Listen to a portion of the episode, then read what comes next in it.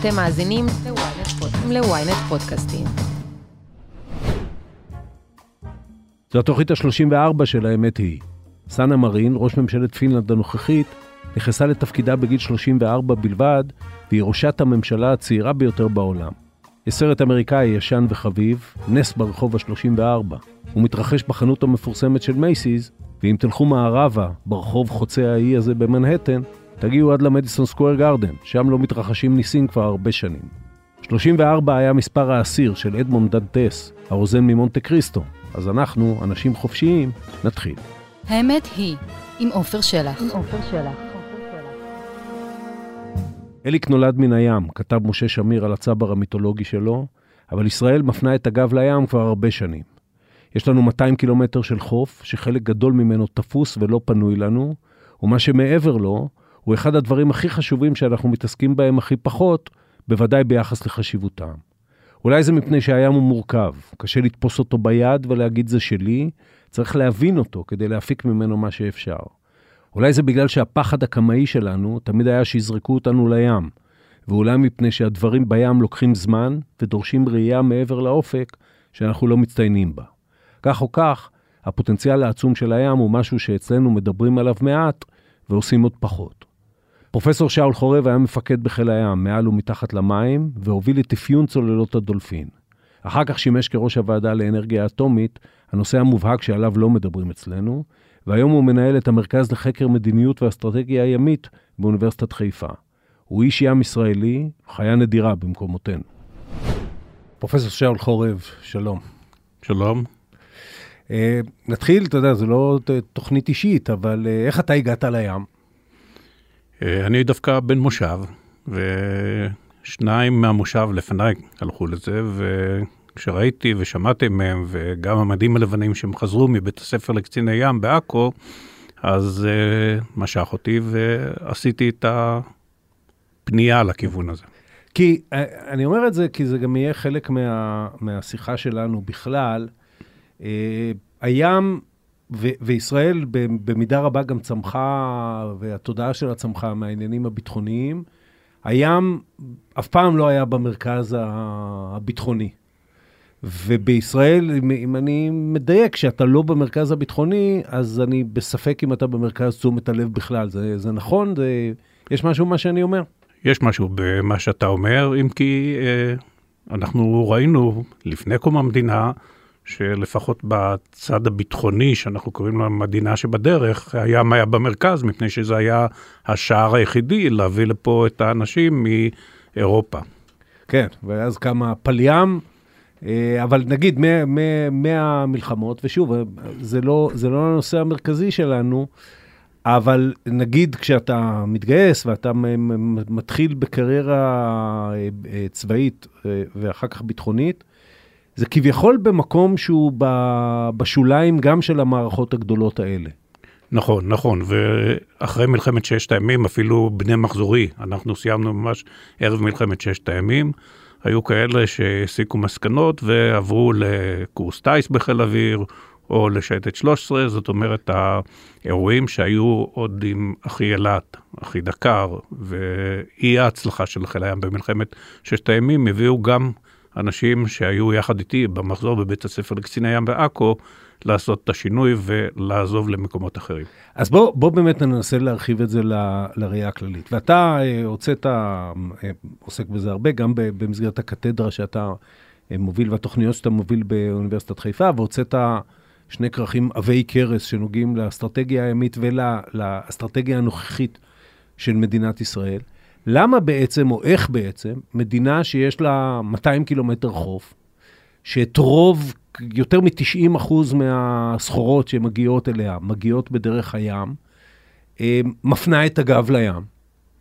אה, זו שאלה שבאמת חידה בעיניי, מפני שכל הנימוקים האלה, או כל הנתונים שאתה באמת מציין, היו צריכים לגרום לכך שזה יהפך לדבר שונה. אז נניח שפרצו פה מלחמות אה, קדש סיני או ששת הימים בגלל בעיה ימית, אה, היא המעבר במצרי טיראן, אבל נעזוב את זה ונגיע לימינו, ובאמת ניקח את כל הנתונים שאתה מדבר עליהם.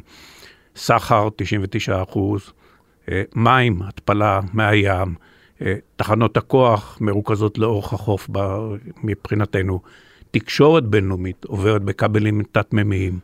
והעתיד אפילו מרמז לנו, ובכל אופן, המדינה מפנה את העורף, או כפי שאנחנו קוראים לזה, אין לנו מודעות למרחב הימי, אלא יש צורה מסוימת של עיוורון. וכשאני מסתכל על מדינות אחרות שהיו במצב דומה לישראל, לא מדבר על סין ששינתה באמת את uh, תפיסתה באופן קיצוני, אבל מדינות כמו פורטוגל, uh, שינו את גישתם בצורה קיצונית בהבינן את היתרונות ואת המשאבים שמעניק להם הים. האם זה גם uh, נובע מזה שהים הוא, סליחה על הפסיכולוגיה שאני מכניס לעניין, אבל הים הוא מרחב פתוח. ו... וכמעט אין לו קצה. שני שליש מה... מכדור הארץ זה ים, ובעצם אותם מים שאני נוגע בהם ב... בחוף אה, דדו בחיפה, יכול להיות שהם יגיעו בסוף גם לפורטוגל וגם אותן פרודות, ואולי גם לאוקיינוס האטלנטי. ולמדינה שהיא כל הזמן רואה את עצמה כקטנה, כמסוגרת, מסתכלת כל הזמן על האיום הפיזי הקרקעי עליה, אולי זה אפילו לא יודע, מנוגד, לא רוצה להגיד המנטליות שלנו, אבל זה מנוגד למנטליות שמובילה פה את הראייה ואת קבלת ההחלטות. נכון, אבל אני רוצה גם לעשות איזושהי הבחנה במה שאמרת, אולי בגלל זה שהים הוא פתוח. הים היה פעם פתוח, בעקבות ההרחבה של המים הטריטוריאליים. זה התחיל לו בטווח תותח של שלושה מייל, המשיך לשישה מייל, עבר ל-12 מייל, עברו למים סמוכים, והיום יש לך 200 מייל למדינה שאין מישהו ממולה. והים, שהוא היה פעם ים פתוח, למעשה הפך היום לים סגור. ראה מה קורה בעולם, מה סין טובעת במקומות שהם הרחק מחופיה. מה מדינה כמו צרפת, שהיא בשטח לא גדול, אבל בגלל איים שנמצאים באוקיינוס השקט, פתאום יש לה מרחב ימי, וההתנהגות היא לא על פי מה שחשבו כשבאו והכריזו על המים הכלכליים. המים הכלכליים היו במטרה לבוא ולתת לנצל משאבים, אבל המדינות מהר מאוד הפכו אותם למים שהם מים של המדינה, כפי שאני ציינתי בנושא. ככה שלהתייחס לים כפתוח, הוא נותן את האשליה הזאת, אבל במושגים שלנו, אה, מה שאנחנו פעם קראנו אה, ים פתוח, ים סגור בלטינית, הוא הופך להיות ים סגור. אז, אז זהו, בהקשר הזה בוא ת, ת, ת, תעשה סדר, כי הבורות בענייני הים היא לפחות נמצאת ב-50% של השולחן הזה, כמו אני מניח אצל רוב האנשים שמקשיבים לנו. כשאתה אומר, המים, לא, אני לא יודע מה ההגדרה של זה, הטריטוריאליים, הכלכליים, המים שהם בשליטת ישראל, הם היום 200 קילומטר ממנה. אה, זה אומר שיש לנו זכות, מה? לעצור אה, אוניות שם, לנצל משאבים שם, מה, מה הזכות שלנו על המים האלה? אז נעשה את ההבחנה. יש מים טריטוריאליים שזה 12 מייל, 20 קילומטר מהרחוב, וזה כאילו שטח מדינת ישראל, לכל דבר. יש מים סמוכים שבהם אפשרו למדינה לפעול כנגד מבריחים, מכס, אה, זיהומי ים בסמכות. אבל יש את ה-200 מייל, אצל ישראל זה קצת יותר פחות, כי אנחנו חולקים את זה במידה מסוימת עם קפריסין, ששם היא רשאית לנצל את אוצרות הטבע שנמצאים בקרקעית הים ובים עצמו. אה, היות וניצול של משאבי טבע הוא גם כן דורש אבטחה או ביטחון של הדברים האלה, מדינות לאט לאט הפכו את הדבר הזה למים שהם כביכול מים טריטוריאליים של מדינה. הם לא מים טריטוריאליים, יש זכות מעבר שם וכן הלאה וכן הלאה, אבל ראה מה נוהגים באזור ים סין הדרומי, ראה מה הטורקים עושים במזרח הים התיכון, ההתייחסות היא הרבה יותר בוטה, ולא רק לניצול המשאבים הכלכליים. כשמי השוטר העולמי של זה? תחת מה מתנהל אה, משטר הימים בעולם? אז למעשה יש את האמנה שנחתמה ב-1982, מה שנקרא United Nation Convention Law of the Sea, אמנת הים, שהיא אה, ניסתה לתת פתרון לכל הבעיות שאנחנו מציינים פה. היא גם כן קבעה את הזכויות מעבר, כי ישנן מקומות, למשל מצרף גיברלטר, מצורי באבל מנדב, מצורי הורמוז, שאתה עובר שם מים פתוח ועובר למים טריטוריאליים. אז היא קבעה את כל הכללים האלה, אבל אמנות כמו אמנות, וישראל איננה חתומה על אמנת הים, לדעתי... למה, למה ישראל לא חתומה על אמנת הים? כי אה, אמנת הים, אה, כאשר יש לך סכסוכים ובעיות, היא ישר מביאה אותך למוסדות אה, בהאג, במקומות כאלה, שישראל יודעת שהיא תופלה לרעה. בנושאים האלה. ולכן ישראל לא חתומה, אבל ישראל לא עשתה את הצעד שהיה נדרש פה לבוא ולקבוע מבחינתה את מה שנקרא בשם חוק האזורים הימיים, שהוא מסדיר באותם מים כלכליים ובכל המים האלה את כללי ההתנהגות, את כל הדברים האלה, שלפחות אנחנו נוכל לבוא ולהגיד, אנחנו מסתמכים על אמנת הים, אנחנו לא מאמינים, או לא שלא מאמינים, אנחנו כנראה מופלים ולכן לא נוכל לחתום. דרך אגב, גם ארצות הברית איננה חתומת על אמנת הים, גם טורקנה, אבל על העקרונות של אמנת הים ועל חקיקה פנימית, אנחנו מסדירים את הכל באזור שהוא בשליטתנו. עכשיו, הרבה מדברים, ו- ואני חושב שבמידה רבה של צדק, על זה שזה, הים הוא לא רק uh, עתיד uh, מדינת ישראל, הוא עתיד האנושות. זאת אומרת, בעולם שבו את המשאבים של האדמה אנחנו הולכים, ו- ו- הולכים ומתכלים, הן המשאבים האנרגטיים, היכולת uh, ל- ל- לגדל עליה אוכל, לעולם שהאוכלוסייה שלו הולכת וגדלה בקצב אדיר, אה, זה בים. קודם כל, ת, ת, תתאר לי את זה. זאת אומרת, מה יש היום בים שאנחנו עוד לא מנצלים? אז בוא נגיד במה אנחנו תלויים, ויכול להיות שאנשים אפילו לא מכירים את זה. כולנו אה, נסערים כשמבראים את יערות העד בברזיל, כי אנחנו יודעים שהם חלק מהתהליך שבסופו של דבר סופג את הדו תחמוץ הפחמן ויוצר את החמצן. אבל זה נתון שהוא חלקי. אנחנו מדברים על זה ש-80% מייצור החמצן נעשה בים דרך הפילמנטון שאנחנו מדברים עליו. זאת אומרת, אז קודם כל, כאן שאנחנו מדברים על עלייה של דו תחמוץ הפחמן וכן הלאה ושלא לעברי יערות, צריך לזכור שהמקום היחידי שנותן את זה זה הים. הדבר השני שבים, אז דיברנו על נושא של מי השתייה. אה, קודמי בקתדרת חייקין, הפרופסור ארנון סופר, טען שמלחמות במזרח התיכון יפרצו על מים. מדינת ישראל באמת בשנות ה-60, תעלות ההטייה וכן הלאה, מים של הירדן, לא עוד. היום 70 אחוז מהמים שאנחנו שותים הם התפלה ממי הים.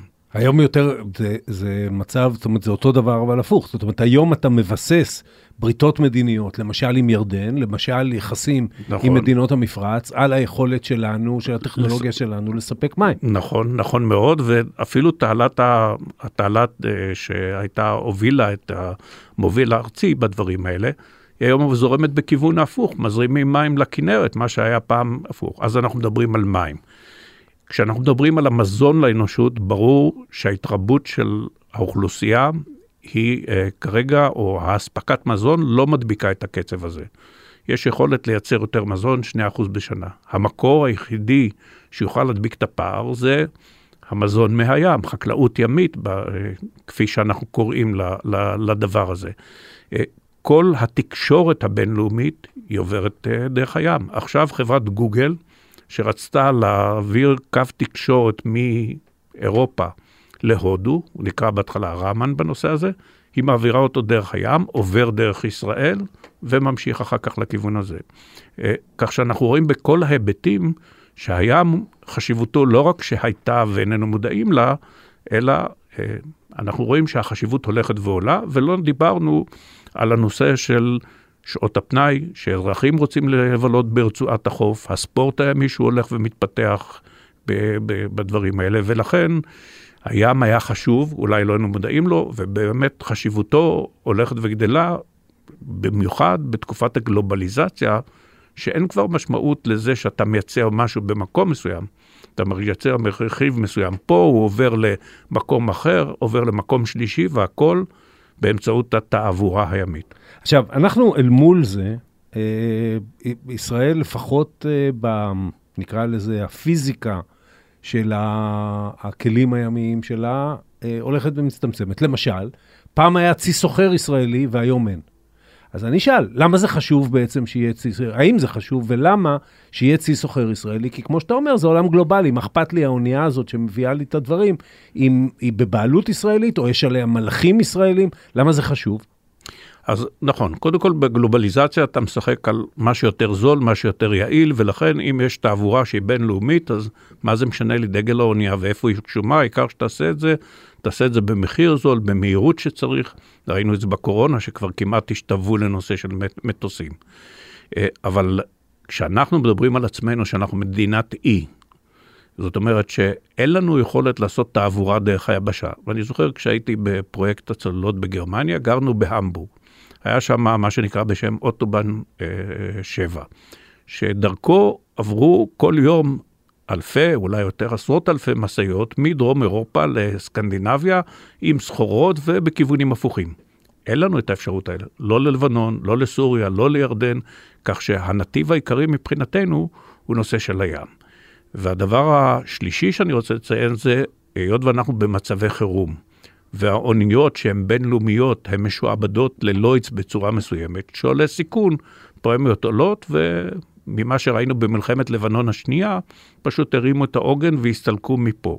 כן. ככה שכשאנחנו מדברים על צי סוחר ישראלי, אני חושב שבצד אחד צריך לזנוח את הרומנטיות על מה שהיה פעם, אבל צריך לבוא ולהגיד, כאשר נצטרך שיט חיוני מסוים לפרקי זמן מסוימים, מי יעשה את הדבר הזה? אוקיי, okay, היום... אבל הרי התשובה היא, אה, אני לא מחזיק, כמו שאני לא מחזיק, אה, אה, כדי לספק חשמל בחירום, אז אני מחזיק שני גנרטורים בחירום, או, או יכולת מסוימת עודפת לשעת חירום. פה מאוד קשה להחזיק צי סוחר לחירום. זאת אומרת, הוא צריך להצדיק את עצמו גם ב, בימים כתיקונם. עצם העובדה שהוא ישראלי, שוב, בבעלות, מופעל על ידי ישראלים אה, וכן הלאה. קודם כל, למה זה, האם, למה זה נפל? למה, אה, הרי אה, אה, צי סוחר זה לא טקסטיל, שבו אתה אומר, העבודה במקומות אחרים הייתה כל כך הרבה יותר זולה, שלא יכולנו להחזיק את זה. למה זה נפל, ומה אנחנו כן צריכים להחזיק תחת היד? כשהפריטו עצים ב-2004, קוראים לזה שיטת השקשוקה, אה, קבעו שיחזיקו צי ברזל של 11 אוניות. והוטלה מחויבות אה, על צים גם כן, כדי שתהיה שליטה ישראלית מסוימת, שיושב ראש הדירקטוריון יהיה ישראלי והמטה של החברה יהיה בישראל. אבל אה, כשאתה, כשאתה רוצה שמשהו יהיה בידיה של המדינה, אתה צריך גם להכניס את היד לכיס. כמו שעושים למשל בתעופה. לא רק בתעופה, המקום כן. שאני באתי אליו, למשל, מהתעשיות הביטחוניות, שמדינת ישראל בהפרטת תעש חשבה שיש רכיב שלא משנה, הוא יעלה יותר, השכר יהיה יותר, פחות יעילות, אבל חשוב שזו תשתית חיונית שתישאר בידי המדינה. היא שמה את היד בכיס והחליטה שיהיה אה, חלק מתעש שלא יופרט ולא יועבר לאלביט. אותו דבר פה, כשאוניות מזדקנות, יוצאות, והממשלה לא מוכנה לבוא ולומר, אה, אני משלמת על הדבר הזה, או כאשר אנחנו מפסיקים הכשרה של כוח אדם, צוערים וקצינים וכן הלאה, אז זה הולך ונמוג מהבחינה הזאת. וצים, אני לא מאשים אותם. הם חברה כלכלית עם דירקטוריון שהוא יושב ומסתכל רווח והפסד, ואז כאשר אונייה הגיעה לגיל, אה, אמרו, תגידו, הממשלה עושה משהו, הם מכרו את הדבר. רגע, אבל שנייה, שאול, אני, אני רוצה דווקא להתעכב על, ה, על הנושא הפרסונלי, כי כשאתה מדבר נגיד על תעופה, אז הבסיס של התעופה ב, בישראל היה חיל האוויר. והקלאסיקה הייתה, אני לא יודע אם זה נכון עוד היום, אבל הקלאסיקה הייתה, אה, טייס אה, בחיל האוויר כשהוא יוצא החוצה, אחת האופציות הטובות שלו זה להיות טייס באל על, שהייתה אז חברת התעופה הלאומית. האם היום אה, אה, מישהו שיוצא מקריירה של פיקוד, נגיד, בחיל הים, שהיה מפקד בדרגה כזו או אחרת על סטיל, כדאי לו ב, ב, בעולמו, היה כדאי לו כלכלית או, או מה, איזה מחסום אחר יש בפני זה שהוא ילך לקריירה בצי סוחר? אז אה, ראשית, אה, אני לא בטוח שכדאי לו, כי כרגע המדינה גם לא מתגבלת את אה, מי שהולך לעסוק בדברים האלה, ולא מתגמלת גם את החברות הישראליות, אבל נניח היום מישהו שרוצה בחיל הים לבוא, הדברים השתנו. זאת אומרת, כשאנחנו סיימנו את בית הספר לקציני ים בעכו, אז כבר סיימנו בהסמכה לקצין שלישי, ואז חלק פנו לנושא הזה. קצין היום בחיל הים איננו שולט בדברים שהם בצי סוחר נעשים. אה, ההסמכות בצי סוחר הם היום דבר שהוא מאוד מאוד uh, מקפידים עליו. כן. ולכן אתה צריך לבוא ולהגיד, האם uh, באמת קצין שסיים ורוצה, מה הוא ישלם משפחתית על הדבר? כי ברור שהוא לא יהיה בבית. והדבר השני, uh, כיצד להכשיר אותו בנושא הזה. ולכן גם מה שניסו לראות, הלא מילואים מחיל הים או קצינים יוכלו לעשות את הדבר הזה, היום זה כבר לא דבר שעומד אה, בפני עצמו, וצריכים למצוא פתרונות אחרים לנושא הזה. בעולם, אגב, אה, הרי הדברים של ריחוק מהבית וכו', זה, זה משותף לכולם. בעולם חסרים היום אנשי ים? לא, כי השוק העולמי, וזו נקודה מעניינת שאתה מלא, כי היום כבר יש אוניות אוטונומיות. ואחת השאלות שאתה שואל, אם יש אוניות אוטונומיות, מי יתנגד לדברים האלה? כן. יש מיליונים של הודים ופיליפינים ומהמדינות האלה, שהם גם אה, רבי חובלים וגם אה, צוות באוניות האלה, והם ממלאים את החסר אה, גם אצלנו, דרך אגב, שאתה יכול לראות את הדבר הזה. ולכן זה מתמלא על ידי כוח אדם שבא ממקומות אחרים, זול יותר, ושזה חשוב לו הדבר הזה. ולכן כרגע לא קיים מחסור, קיים מחסור בישראלים, זאת אומרת אין היום כבר קצינים ישראלים, יש אה, מעט מאוד קדטים, אין היום דירוגים, אבל נניח שדירוגים זה דומה לפועלים בחקלאות, כן. והיום כן. יש רק תאילנדים. אה, אבל אין פה מחסור בעולם, כי הוא מתמלא על ידי מדינות שבאמת זקוקות את זה כדי להכיל את האוכלוסייה. אפרופו האוטונומיות, איפה, איפה נמצאת היום? יש היום נוסעות בים אוניות ללא מלאכים? בנורבגיה, עדיין באזור החופי שלהם, מפליגות אוניות ללא מלאכים. חלק מהאתגר שעומד כרגע בפני מה שנקרא International Maritime Organization, הארגון שמווסת את זה, זה לראות אה, איך אה, נכנסים לנושא הזה. והבעיה לדעתי היא לא בעיה טכנולוגית, הטכנולוגיה פה. הבעיה תהיה רגולציה וחברתית. זאת אומרת, כן. יהיו גורמים שיתנגדו לנושא הזה כי הם מאבדים את פרנסתם. וגם גם כמו, ולא ניכנס לזה לעומק, אבל גם כמו בנגיד סוגיית המכוניות האוטונומיות וכן הלאה, איזושהי אה, התנגדות, או מטוסים אוטונומיים, זה איזושהי התנגדות פסיכולוגית, לא? נוסע נכון. כלי מאוד כבד וגדול ב, בים, ו, ואין בן אדם, אנחנו לא, לא, לאו דווקא חשים בנוח עם זה. נכון, נכון. אה, אבל אה, בעוד שבמטוס יושבים לך מאחור 100, 200, 300 נוסעים, פה אתה לא צריך שיהיה אף נוסע. כן. וחלו התקדמויות, כי היום בצי סוחר, במכונה של האונייה, אה, בלילה, סוגרים את זה. זאת אומרת, סוגרים את המכונה ומעבירים את כל מה שצריך, או לגשר הפיקוד או לחדר של מי שאחראי על הנושא. כך שהטכנולוגיה מקדימה פה את כל מה שקשור לרגולציה, וזה אחת המהפכות המעניינות שנראה מה יקרה איתן. עוד, עוד דבר, לפני שנחזור למקרה של ישראל, אה, איפה פקק, הפקק המשמעותי היום? כי למשל, עכשיו בתקופת הקורונה היה אה, נמל בסין, זה התפרסם גם בתקשורת, היה נמל בסין, שכחתי את שמו, שהיה שם מקרה של קורונה, הרי בסין יש לכאורה מדיניות של אפס הדבקות, ובערך, אה, לא יודע מה, עשרות אחוזים של הסחר העולמי נעמד. איפה הפקק ה... הימי הגדול היום? בכמות כלי השיט, בנמלים, בדרכים, איפה?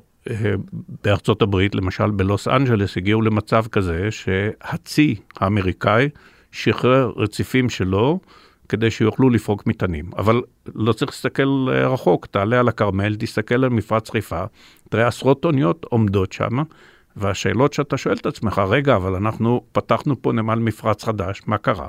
וזה אה, נכנס לבעיה אחרת, שהיא סוגי מטענים שלא נתנו לזה לפתרון. נתנו פתרון למכולות, אבל אוניות למשל של צובר, אוניות של מטען כללי, מה שנקרא ג'נרל קרגו ודברים כאלה, לא קיבלו פתרון אצלנו, ולכן היום אנחנו ניצבים בפני בעיה. דרך אגב, אנחנו כמרכז התרענו על זה לפני שלוש שנים, בירכנו על זה שפותחים נמל למכולות באשדוד ובחיפה, אבל אמרנו שיש נושא שהוא לא מטופל, לא שיערנו שנגיע למה שהיה עם הקורונה, אבל זה כבר הצביע על התפתחותה של בעיה בנושא הזה. היי, hey, כאן עטילה שומפלבי. אני רוצה להזמין אתכם לפודקאסט היומי של ynet, הכותרת. מדי בוקר, יחד עם כתבי ynet וידיעות אחרונות, ובסיועם של מומחים מן הארץ ומן העולם, נבחן כותרת מרכזית אחת ונעמיק בה כדי להבין. מחכה לכם בכל אפליקציות הפודקאסטים וגם בוויינט. מה שמביא אותנו לסוגיית הטיפול הממשלתי והרגולציה, האם אתה חושב למשל צריך להיות אה, משרד ימיין, נקרא לזה, ב- בישראל? האם הנושא הוא כזה שמשרד ממשלתי יעזור לו, יפריע לו, אה, מה אה, צריך? אנחנו כששוחחנו בזמנו, הלוא אנחנו מגישים מדי פעם את הדוח לנשיא המדינה, הגשנו לנשיא הרצוג לפני יומיים בדיוק, ובזמנו הנשיא רובלין, ריבלין, ביקש שנדבר עם השר כחלון על הנושא, והוא האמין מאוד בנושא של רשות הים. רשות. אבל זה לפחות גוף שאתה יודע שקם בבוקר ומסתכל על הדברים האלה. כרגע אין רשות, יש היום ועדת מנכ"לים שמטפלת בדברים האלה. פורטוגל הבינה את החשיבות וקבע שיהיה שר הים. כן. אני, אה, מהמקום שאני בא, יכול להיות שהגישתי היא קצת מוטעה, אבל אני חושב שבסופו של דבר הכל מתחיל ונגמר בראש הממשלה או משרד ראש הממשלה. כן, כי... אבל אתה יודע, יש נכון. גבול כמה, מי כמוך יודע שיש גבול כמה אפשר להעמיס עליו. נכון, אבל אם ראש הממשלה בא ואומר, כפי שהוא אמר בזמנו, וזה לזכותו של ביבי, הסייבר הוא נושא שחשוב לנו, אה, דברים נוספים, החלל הוא דבר שחשוב לנו, וזה מקבל את העדיפות שלו, אז יש רשות החלל, ויש מטה הסייבר, והם מטפלים בזה כפי שצריך. אני אגיד לך את ההבדל ביניהם, כי זה חשוב גם לים.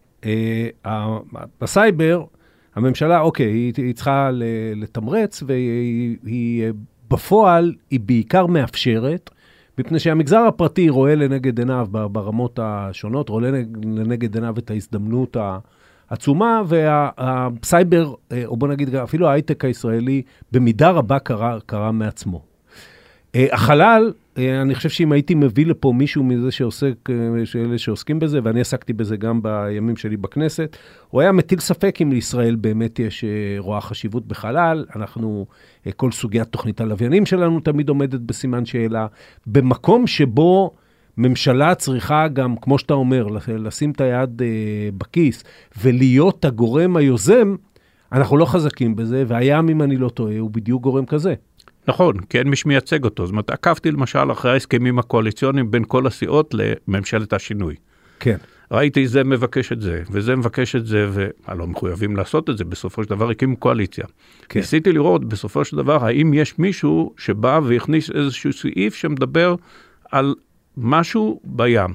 על, יש ועדת המנכ"לים, מדברת על פינוי של מפרץ חיפה, כל המפעלים. האם מישהו בא ואמר, אני רוצה לראות, אבל עכשיו שמטפלים בזה ועושים איים מלאכותיים שמוצאים תחליף לנושא? אף אחד. זאת אומרת, אה, בישראל, שזה מתנהל בסופו של דבר כקואליציה, וכל אחד מביא דרישתו, ומן הסתם באיזושהי צורה מצליח, גם זה לא קיים. אף אחד לא דורש את הים, למרות שכאמור, הים יכול להיות כל כך הרבה דברים. זאת אומרת, אה, אה, אפרופו זה, ונתחיל אולי קצת להפחיד אנשים. ראינו במקרה של אה, כתם הנפט, של אה, הזפת. האירוע הזה, כן. כן. אה, ראינו שבסופו של דבר המערכות נזעקו לזה כמעט כמו, כמו איזה בלטם, כן? כמו איזה משהו ש... הרי הדברים האלה יקרו. ככל שיש יותר אוניות בים, ככל שיש יותר אה, תעבורה. הייתה טענה, אני לא, לא בטוח שהיא נכונה, אבל הייתה טענה אפילו שהדבר הזה היה מכוון כאיזה סוג של אה, תגובה לפעילות אה, ימית שלנו. האם ישראל ומי בישראל מסתכל על, הד, על הדברים האלה שיבואו בוודאות מן הים ומתכונן אליהם, מנסה למשטר אותם וכן הלאה? אני מנסה להסתכל על אירועים מקבילים שקרו ב, ביבשה. וגם חלק מניסיוני כשהייתי עוזר שר הביטחון, והיינו צריכים להתמודד עם אירועים כמו טרור ביולוגי או דברים נוספים, ומכנים אותם היום אירוע חירום אזרחי. כן. עכשיו, אה, לצערי, במדינת ישראל אה, יש שני משרדים שמסוגלים לקחת על עצמם לנהל את זה. אחד זה משרד הביטחון, והשני זה משרד ביטחון פנים. ולשמחתי, אם כי לא בצורה מושלמת, אנחנו רואים שבנושא השרפות למדנו בדרך הקשה כן. איך לעסוק בזה, והיום יש שר שבא, יש חפ"ק ושר ופועלים וכן הלאה וכן הלאה וכן הלאה. משרד להגנת הסביבה שהוא ער לנושאים האלה, לא יוכל לנהל אירוע כזה. והניסיון של חיל הים, למשל, באותו אירוע שהיה, לבוא ולהגיד, זה לא קשור אליי, זה לא היה אירוע טרור, והנפילה בפח של השרה, שאמרה, זה היה אירוע טרור אה, כן. כזה, היא רק מדגימה את הדבר הזה, שבסופו של דבר אתה צריך ליצור מערכת שעובדת, וחיל הים קיבל הרבה כסף, והיא מפעילה אמצעי גילוי. אתה בא ואומר, גיליתי. אתה אף פעם לא תדע האם זה אירוע טרור, האם זה אירוע ש... תאונה. נשאלת השאלה אם זה חשוב, חוץ מלעניין תגובה או, או צעדים דיפלומטיים. למה, למה זה חשוב? כי האסונות שהיו במפרץ מקסיקו, ואסונות שהיו אחרים, והאסון שהיה בזמנו באלסקה, בוודאי, אז אנחנו רואים שההתאוששות של הטבע, של המערכת, ה ecosystem, כי לקחה הרבה מאוד זמן, והחברות שילמו על זה הרבה מאוד כסף. לא, אני לא שואל אם האירוע חשוב, האם חשוב מקורו. בסוף... לא, זה, זה בדיוק כן. מה שאני טוען. כן. מקורו לא חשוב, כי אתה כן. אף פעם לא תדע. כשניסינו ללמד את המשטרה לטפל באירוע של טרור כימי, אמרנו, תעזבו טרור, מבחינתכם יש לכם אירוע חומרים מסוכנים, תחשבו שכשאתם מגיעים זה גם יכול להיות או אירוע חומרים מסוכנים או אירוע טרור כימי. כן. אתה לא תדע. תתחיל, תגלה, תזהה, תלך דרך הנושא של mitigation וכל ההפחתות והדברים האלה. ולכן אני טוען שזה בכלל לא משנה. תתחיל איתו כי אף פעם לא תדע. וכדי להתחיל איתו אתה צריך ליצור system. אין לנו Coast Guard, ולכן, כי במדינות אחרות אה, עושה את זה Coast Guard בנושא הזה. כן. אה, אין לנו קוסט גארד, ולכן אנחנו צריכים בדבר הזה לבוא ולומר, אה, תראו, מי שיש לו את כל האמצעים זה חיל הים. מי שיכול להזין אותו בתמונה הימית זה רספן, שיש לו תא שקצת מתמצא בדברים האלה. אה, לוויינים אירופיים שמסונפים למשרד להגנת הסביבה, אבל בסופו של דבר שצריך יהיה להגיב גילוי, מניעה אה, וכן הלאה, יש שר שמבין מה לעשות ושיש לו מנגנונים כמו רשות חירום לאומית שמסוגל לטפל באירוע הזה, ולא מישהו שהוא צוות מהמגיבים הראשונים. אנחנו לא נבקש מכיבוי אש שהם ינהלו אירוע, אנחנו נבקש מהם שהם יגיבו ביכולתם. ברור. וזו התייחסותי לנושא הזה. ברור. עכשיו, אתה, אה, לא רק שאתה מומחה ועוסק רב שנים בתחום הזה, גם באת מ... ב, ב, נקרא עיסוק, ה... עשית איזה סיבוב בדרך והיית ב, בכל עולם אה, הוועדה לאנרגיה אטומית וכו'. זאת אומרת, אתה מכיר, אתה לא רק מכיר את הממסד, אתה, אתה יודע איך לפעול בתוכו. אה, אה, האם הוזמנת, ביקשת, אה, חוץ מלהגיש את המסמכים שאתה מגיש, לבאמת איזשהו דיון על אסטרטגיה הימית של ישראל? לא, כי אין מדיניות, אז לא יכול להיות גם כן אחר כך דיון על אסטרטגיה, אני לא חושב שיתקיים. אני חושב שמי שהתקרב לדברים האלה בסופו של דבר והבין את זה, אבל לא הצליח לעשות את זה, זה דווקא ראש הממשלה הקודם. כן. אבל בגלל כל מיני דברים, הוא לא הצליח להתקדם לנושא, ו... מה זאת אומרת, אתה- אתה אתה יכול לפרט? למשל, הוא הבין את החשיבות של איים מלאכותיים. הוא אה, מינה צוות בראשותו של שר המדע לטפל בדברים האלה. הם הביאו המלצות, אבל זה נעצר באיזשהו שלב. אני רוצה לפתוח סוגריים על זה, כי אה, אה, סוגיית האיים המלאכותיים, שמדברים עליה הרבה, גם כפתרון לזה, או טיפול בזה, שמרכז הארץ הולך להיות אחד האזורים הכי צפופים בעולם, וגם לסוגיות כמו למשל אה, סוגיית שדה התעופה, שאנחנו כבר 20 שנה לא מצליחים לשים שדה תעופה על המפה, ואני מכיר לפחות אה, תוכנית אחת, או לפחות רעיון אחד, אני לא מכיר שזו תוכנית מפורטת, שמדברת אולי גם על הרחבה של... אה, אה, שדה התעופה בחיפה, אבל במקביל לזה הקמת אה, שדה תעופה על אי מלאכותי. קודם כל תגיד לי כמה זה, כמה זה פשוט היום, כמה זה, או, או יותר נכון, כמה זה מורכב וכמה זה יקר. אז יש דברים שהטכנולוגיה לא, אה, הטכנולוגיה מקדימה אותנו, נותנת לנו פתרונות, לא צריך חול ולא צריך אבנים ולא שום דבר. למשל, כל אה, מתקן הפקה שאנחנו היום מעמידים אותו על קלונסו, עוד הדברים כאלה, לא צריך. יש אונייה שבאה ועושה את הכל, עומדת מעל, מאיפה שאתה אומר לה שתעמוד, ומסוגלת לעשות את הדברים בלי לייבש שום דבר, וכשזה נגמר היא הולכת בדברים האלה.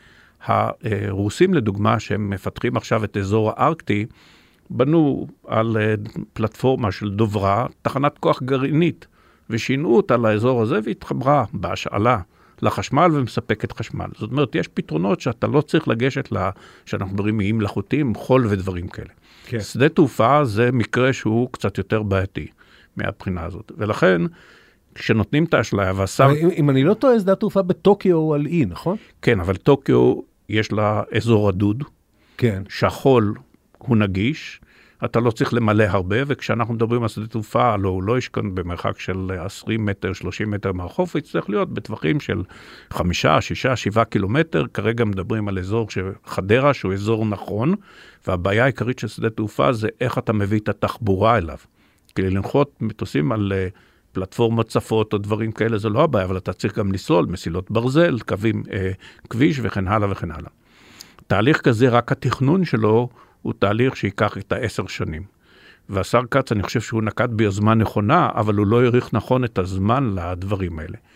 וכשפועלים באסטרטגיה ארוכה, תראה מה אסטרטגיות הביניים. אני אתן דוגמה, מדברים על הנושא של אנרגיות חלופיות. כן. לא נגיע ליעדים אם עדיין לא נשתמש בגז.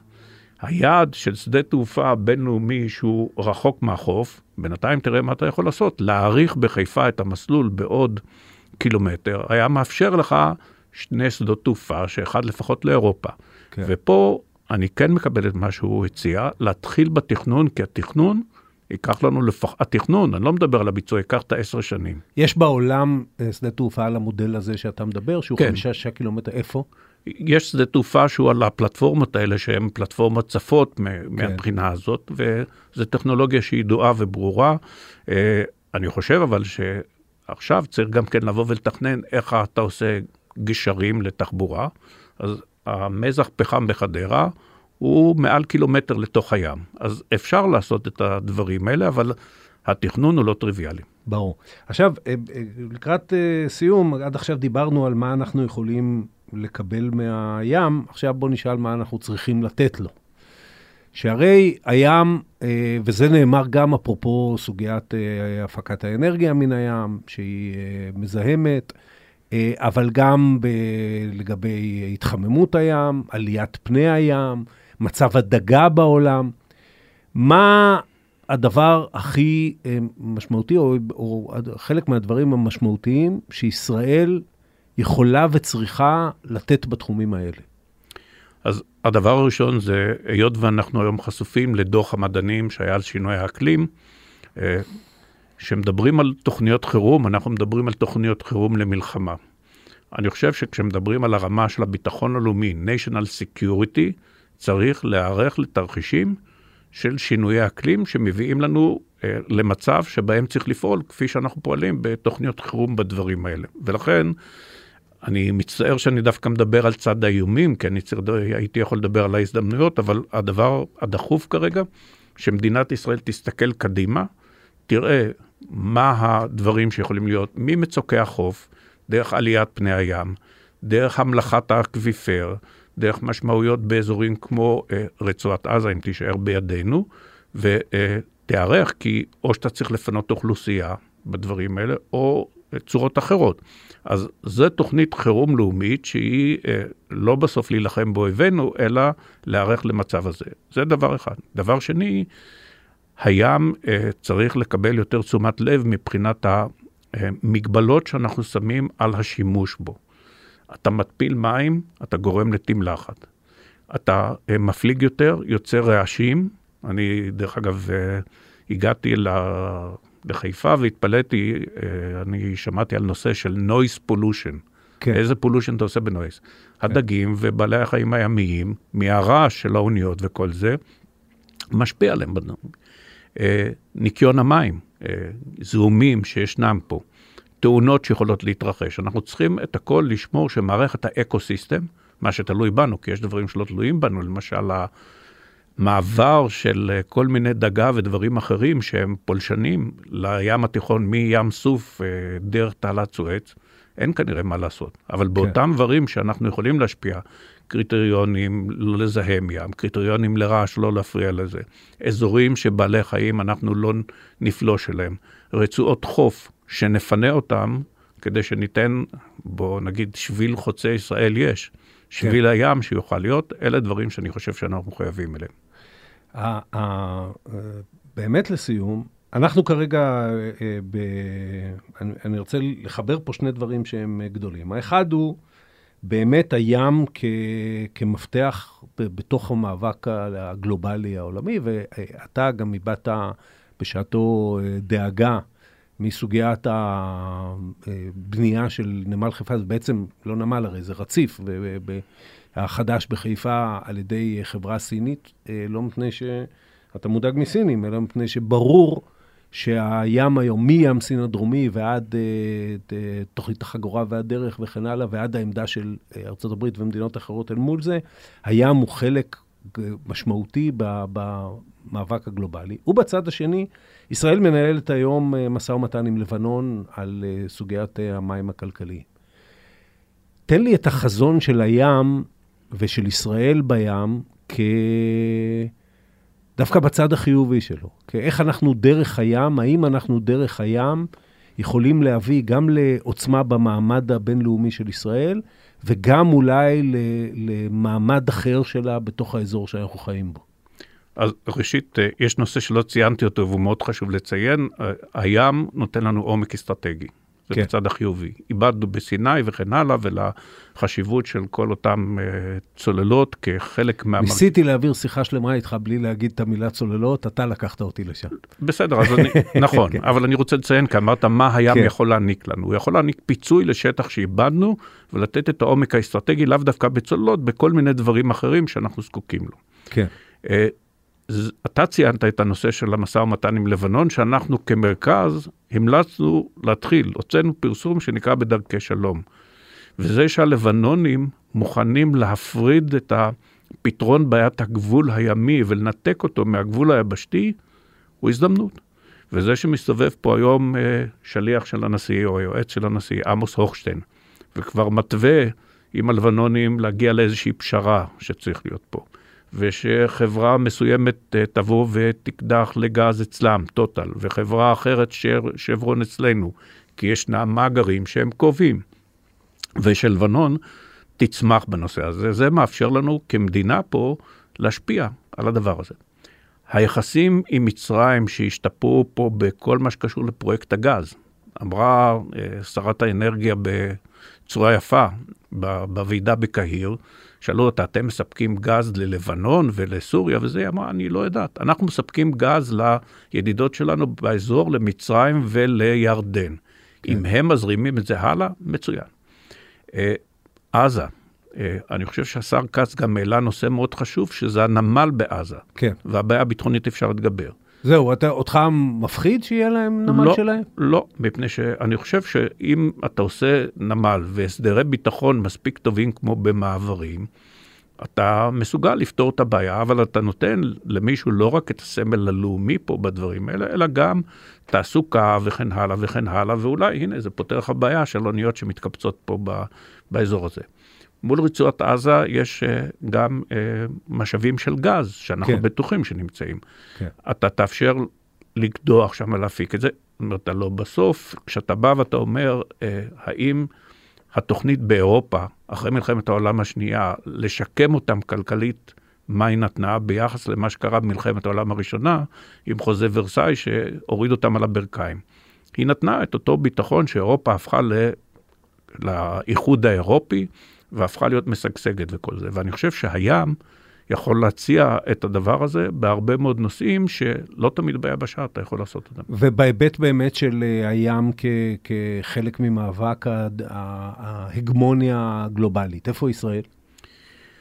אה, ישראל לא מעורבת בזה, כי אצלנו זה קיים עם הטורקים, שגם אנחנו קצת, אה, הייתה התנגשות מסוימת שמשחטת טורקית עצרה אה, ספינת מחקר ישראלית, אבל אני חושב, וזה דווקא על רקע ביקורו הצפוי של הנשיא בטורקיה, שבהיבט הימי לא כל כך הבנו את טענותיהם. אני, אם יש לנו עוד שתי דקות, אני רק... שתי דקות יש. טורקיה, יש לה 1,800 קילומטר של חוף ים, לא חתומה על אמנת ה... אמנת הים מהסיבות שלנו, כי היא אומרת, רגע, זה שנמצא כמתחווה אבן ממני קסטול ריזון, ואין לי מים כלכליים בגלל זה, מי קבע את זה? קבע אמנה שהיא טכנית. כן. בדבר הזה. ולנו יש חזון שהוא המולדת הכחולה, מביא ותן וכן הלאה וכן הלאה, והפתרון הוא צריך להיות פתרון מדיני, כי אם לא, אז אנחנו מוצאים את עצמנו גם נאבקים מול הטורקים, והטורקים מול המצרים, וקושרים עם הלובים וכן הלאה וכן הלאה. זאת אומרת, הסדרים מדיניים בים יכולים לתרום לזה שלא בים סין הדרומית, במזרח הים התיכון, המדינות יגיעו למצב שבו הניצול של הים, השיתוף פעולה בניצול, הוא יהיה בצורה הרבה יותר טובה ויריד את יחסי העוינות שקיימים במידה מסוימת. בשביל זה צריך להיות אה, לא עם הגב לים, אלא עם הפנים לים. פרופסור נכון. שאול חורף, תודה רבה. תודה רבה, עופר, תודה לך על ההזמנה. עד כאן עוד פרק של האמת היא. כדי להאזין לפרקים הבאים שלנו, אתם מוזמנים לעקוב אחרינו בוויינט, ספוטיפיי, או באפליקציית הפודקאסטים החביבה עליכם. דרגו אותנו באפל פודקאסט וספוטיפיי, תשלחו את הפרק לחברים. אתם מוזמנים לכתוב לי בדף הפייסבוק שלי, או במייל podcast שטרודל ynet.co.il. בפרקים הבאים אני מבטיח להתייחס. העורך שלנו הוא רון טוביה, בצוות גיא סלם וערן נחמני, על הסאונד ניסו עזרן. אני עופר שלח, ניפגש בפעם הבאה. Bye.